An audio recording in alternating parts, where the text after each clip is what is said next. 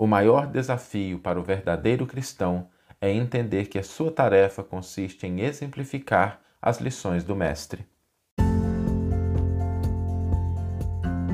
Você está ouvindo o podcast O Evangelho por Emmanuel, um podcast dedicado à interpretação e ao estudo da Boa Nova de Jesus através da contribuição do benfeitor Emmanuel.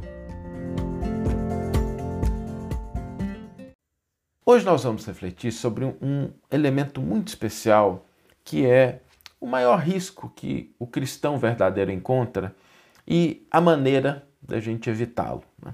E hoje a gente vai comentar, até porque para a gente que é espírita é um dia muito especial, né? porque é 18 de abril e é a data em que foi lançado o Livro dos Espíritos. Né? Primeiro, primeira edição do Livro dos Espíritos, lá em 1857, 18 de abril, foi lançado o Livro dos Espíritos e a gente queria deixar aqui nossa homenagem, nossa gratidão pelo trabalho que foi feito, que hoje né, nos ajuda a compreender a realidade da vida espiritual, a entender o Evangelho de Jesus também, né, a nos aproximarmos dessa mensagem. Então, quando a gente fala do desafio do cristianismo, é também o desafio do espírita, que é também o desafio do católico, do protestante, do evangélico, daqueles que buscam realmente esse contato com a mensagem do Mestre. E quando as pessoas se lançam a essa tarefa, é, é natural, e quando eu falo tarefa, não necessariamente quando a gente está na liderança, a gente tá, quando a gente está realmente buscando viver a mensagem do cristianismo. Quando a gente se coloca nesse caminho, começa a surgir outra natureza de preocupações e de ocupações. A gente começa a se preocupar mais em oferecer o que a gente tem de melhor.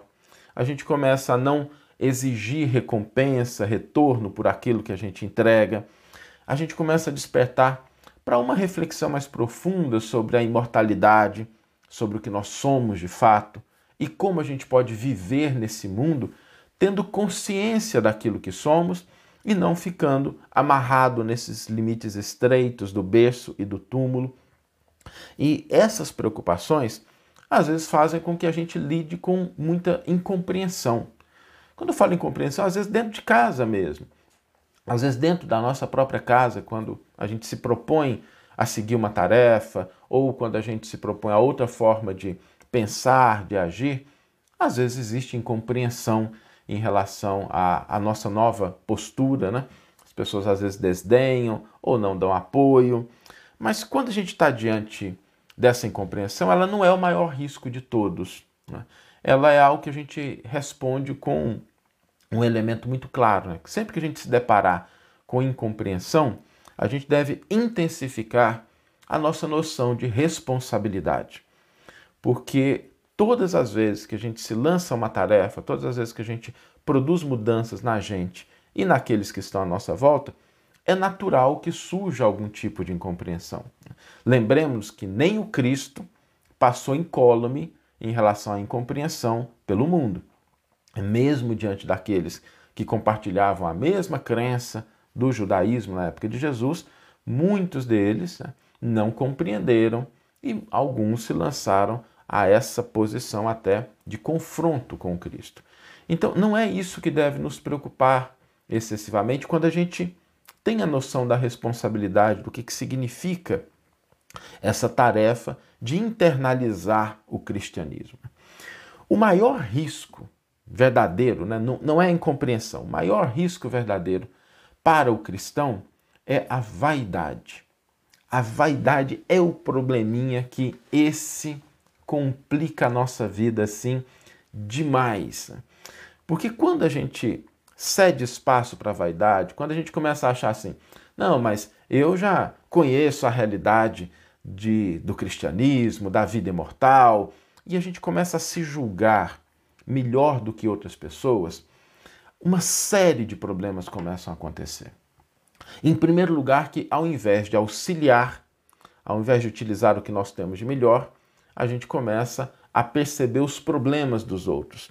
E aí o nosso olhar, que deveria ser o olhar afinado com o do Cristo, que busca o melhor nas criaturas, que busca o que há de bom, começa a achar os problemas.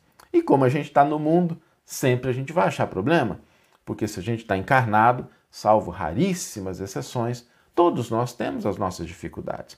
Então, se a gente afinar o nosso olhar para achar problema nos outros, a gente vai encontrar.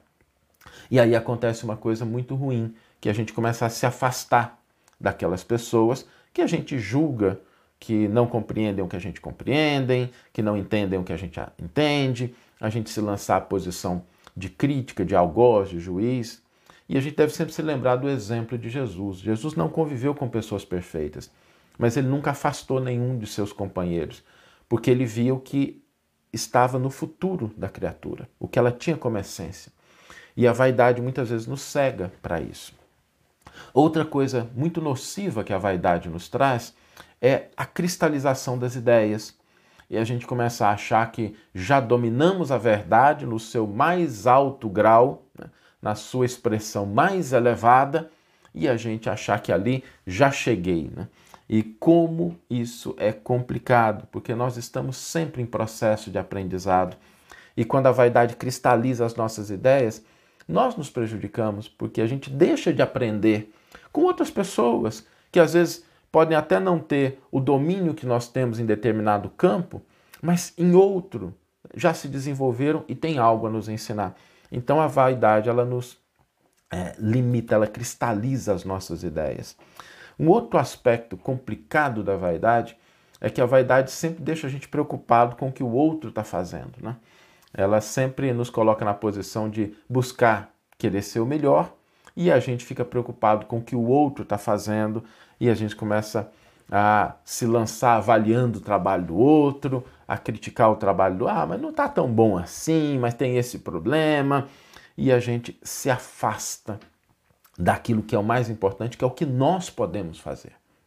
Lembremos-nos sempre, a responsabilidade perante a vida não está naquilo que nós corrijamos ou que a gente pode destruir de equívoco no outro, mas daquilo que nós realizamos com as possibilidades que nós temos. E o último elemento da vaidade que é assim muito complicado é quando a gente começa a se sentir dono ou proprietário das coisas, né? A gente começa a se sentir dono das ideias, dono das posições, proprietários. A gente esquece que nós estamos no mundo como passageiros. Né? É transitório, é por algum tempo.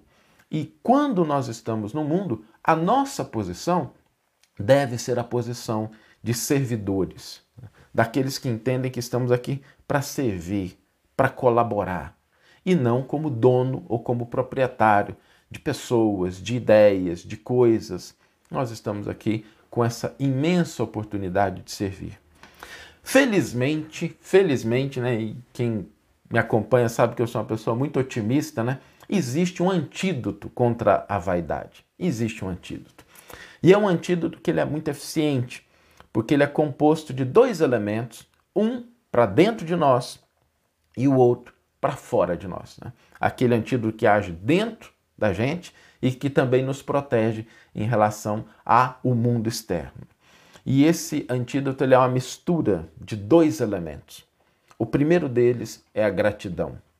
O primeiro componente para que a gente possa se prevenir contra esse grande mal da vaidade é a gratidão. A gratidão por tudo que nós temos, inclusive pela oportunidade da vida, pela oportunidade de estarmos aqui, pela oportunidade de aprender, pela oportunidade de servir. Quando a gente cultiva a gratidão dentro da nossa alma, nós não temos tempo para gastar com a vaidade, porque ela não consegue ocupar espaço. Né? São duas coisas que não ocupam espaço junto com a gratidão: é raiva e vaidade. Não tem jeito, porque quando a gente é grato, a gente olha para as pessoas, para a vida, para as circunstâncias que nos cercam com outro olhar. A gente não vê os problemas, a gente vê o quanto nós temos de recurso, o quanto a gente pode trabalhar, o quanto a gente já recebeu e a gente desperta um sentimento de oferecer o que nós temos de melhor. Então a gratidão é esse componente que previne né, o antídoto contra a vaidade dentro da gente. E tem o antídoto né, para fora, né, uma mistura. O antídoto para fora é a gente entender que o verdadeiro cristão ele tem como tarefa o exemplo. O exemplo. Então, não é aquilo que nós ocupamos de posição, mas aquilo que nós exemplificamos. Né? Aquilo, se nós estamos diante do mundo, em qualquer situação, a gente deve sempre se lembrar que o que vai determinar a nossa posição de verdadeiros cristãos é o quanto nós estamos exemplificando o que Jesus fez, exemplificando o que Jesus ensinou. E quando nós conjugamos gratidão e a responsabilidade pelo, evento, pelo exemplo, a gente se previne desse grande mal que é a vaidade. A vaidade que nos afasta dos nossos irmãos e irmãs de caminhada terrena, a vaidade que cristaliza as nossas ideias, a vaidade que nos dá uma falsa noção de superioridade, é que nos faz sentir donos ou proprietários das coisas, mas felizmente o antídoto existe, porque se cultivarmos a gratidão e a noção de responsabilidade e de exemplo, em qualquer situação em que nos encontremos, nós vamos estar protegidos e operando como fiéis colaboradores do Cristo, como trabalhadores, como convidados, né? e auferindo os benefícios que existem dessa tarefa, que é a paz, a alegria de viver, o otimismo diante da vida e a certeza de que à frente de todas as nossas possibilidades segue o Mestre. Vamos ler agora a íntegra do versículo e do comentário que inspiraram a nossa reflexão de hoje. O versículo ele está numa carta de Pedro, que é uma carta. Eu gosto muito da primeira carta de Pedro, né? Quem já acompanha as reflexões aqui já me viu falar muito sobre essa carta. A carta de Tiago também é uma carta muito bonita. A carta de Pedro, no seu capítulo 5, versículo 3, traz o seguinte: Nem como senhores daqueles que vos couberam por sorte, mas antes como modelos de rebanho. E Emmanuel vai intitular o seu comentário No Serviço Cristão. Aos companheiros de Espiritismo cristão cabem tarefas de enormes proporções junto das almas. Preocupam-nos profundos problemas da fé, transcendentes questões da dor. Porque dão de graça o que por graça recebem, contam com a animosidade dos que vendem os dons divinos. Porque procuram a sabedoria espiritual, recebem a gratuita versão dos que, cristalizam, dos que se cristalizam na pequena ciência. Porque se preparam em face da vida eterna, desligando-se do egoísmo destruidor, são categorizados como loucos pelos que se satisfazem na fantasia transitória. Quanto maior, porém, a incompreensão do mundo, mais se deverá intensificar naqueles as noções de responsabilidade. Não falamos aqui dos estudiosos, dos investigadores ou dos observadores simplesmente. Referimos-nos aos que já entenderam a grandeza do auxílio fraternal e a eles se entregam de coração voltado para o Cristo. Encontram-se nos ciclos de uma experiência nobre demais para ser comentada mas a responsabilidade que lhes compete é igualmente muito grande para ser definida. A ti, pois, meu irmão, que guardas contigo os interesses de muitas almas, repito as palavras do grande apóstolo, para que jamais te envaideças, nem procedas como tendo domínio sobre a herança de Deus, mas servindo de exemplo ao rebanho. Que você tenha uma excelente manhã, uma excelente tarde ou uma excelente noite e que possamos nos encontrar no próximo episódio. Um grande abraço e até lá!